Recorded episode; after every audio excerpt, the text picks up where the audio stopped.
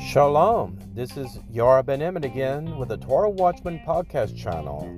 The title of today's uh, podcast edition is The Temples That Jerusalem Forgot About. This is a uh, prelude or a prequel to a, uh, a more detailed and comprehensive uh, YouTube video under the Torah Watchman show that I'm working on. So this can maybe be a spoiler, but it, get, it may be something else to get you excited about what I'm talking about. I'm all this Orthodox Jew is all about history and science, and I love archaeology and all these things. Since this podcast is limited in scope by timeliness, let's get started. Everyone's heard about Mark Antony. Everyone's heard about Cleopatra, their love affair. Um, they ended up committing suicide when they were running away from from uh, Augustus Caesar.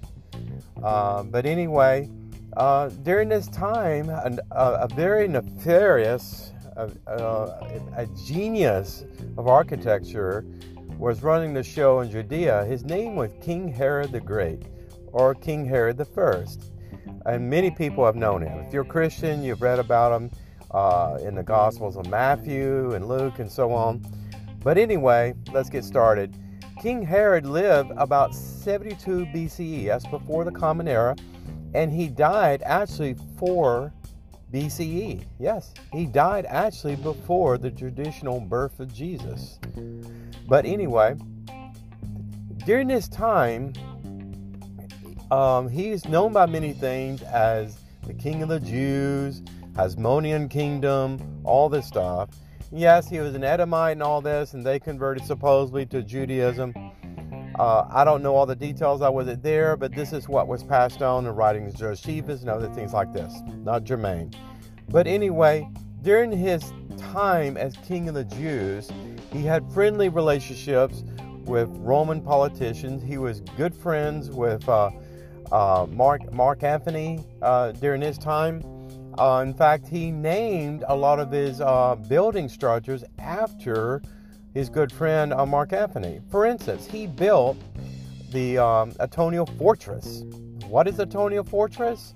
Well, if you go to Jerusalem, look on Mount Moriah, and you look north of Jerusalem, the old city of David, you'll see a golden dome of the rock there, right smack in the middle of what we call a Har Habayit or Temple Mount. This structure, folks, is none other than the foundation of the uh, Roman 10th Legion, their barracks, their headquarters, their garrisons that was established in Antonia Fortress that King Herod built for them.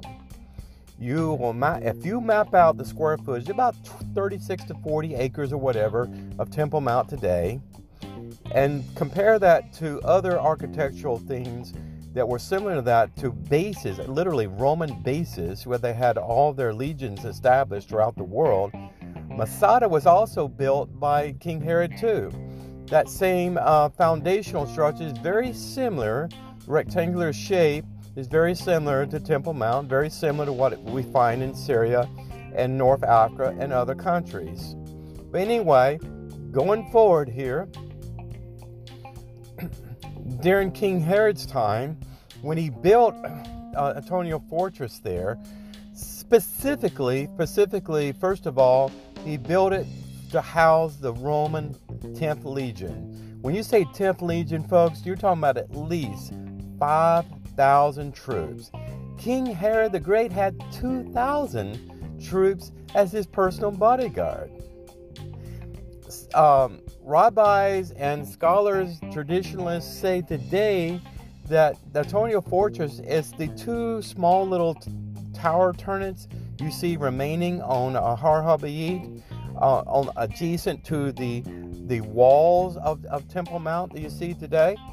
You know, on one wall is a famous kotel where every Jew on the planet goes and prays. Very sacred, holy object in Judaism. But anyway, um, according to scholars and most Orthodox rabbis today, or um, claim that that Antonia Fortress was this small little cubbyhole there, and it could house at the most 300 troops and maybe 300 other support personnel for a total of maybe 600 in that small little little um, uh, uh, box corner there. You can see what I'm talking about. If you see pictures of Temple Mount, you see the small little uh, or towers or whatever that's remaining from all the destruction uh, in Jerusalem from the Roman Empire. But anyway, moving forward, when when King Herod built this huge mammoth structure called the Antonia Fortress, he had to supply water there. Why? Because there's no water and there's no fresh water at all. I mean, you could have great cisterns, big barrels, and things like this that could catch rainwater, but it doesn't rain very much in the summer. It rains primarily in the winter, and um, you need a fresh water supply to support all these thousands of troops and everything else. You know, they had bathhouses and other things else. But anyway, uh, what he did to address this problem is something that King Solomon did not get to when he when he was reigning 2,900 years ago. He built um, um, a very uh, a comprehensive aqueduct system, uh, um, uh, conduits, um, canals, and things of that nature. Where was the origin of this? The Gihon Spring, from um, the Pool of Siloam and, and Bethlehem, those areas where you had fresh water supplied there. Um, so he supplied water artificially through this conduit system.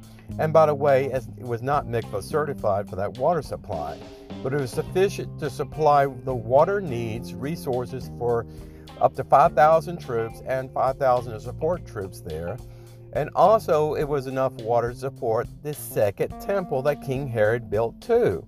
Incidentally, uh, the second temple was built approximately, if you know where the so called Al Aqsa Mosque is, is about a third of a mile from the cent- from the other end, the north end of Temple Mount. You go there and you'll find that mosque. Now, the Palestinians and Muslims around the world refer to that as Al Aqsa. I did a video on this. It's not Al Aqsa.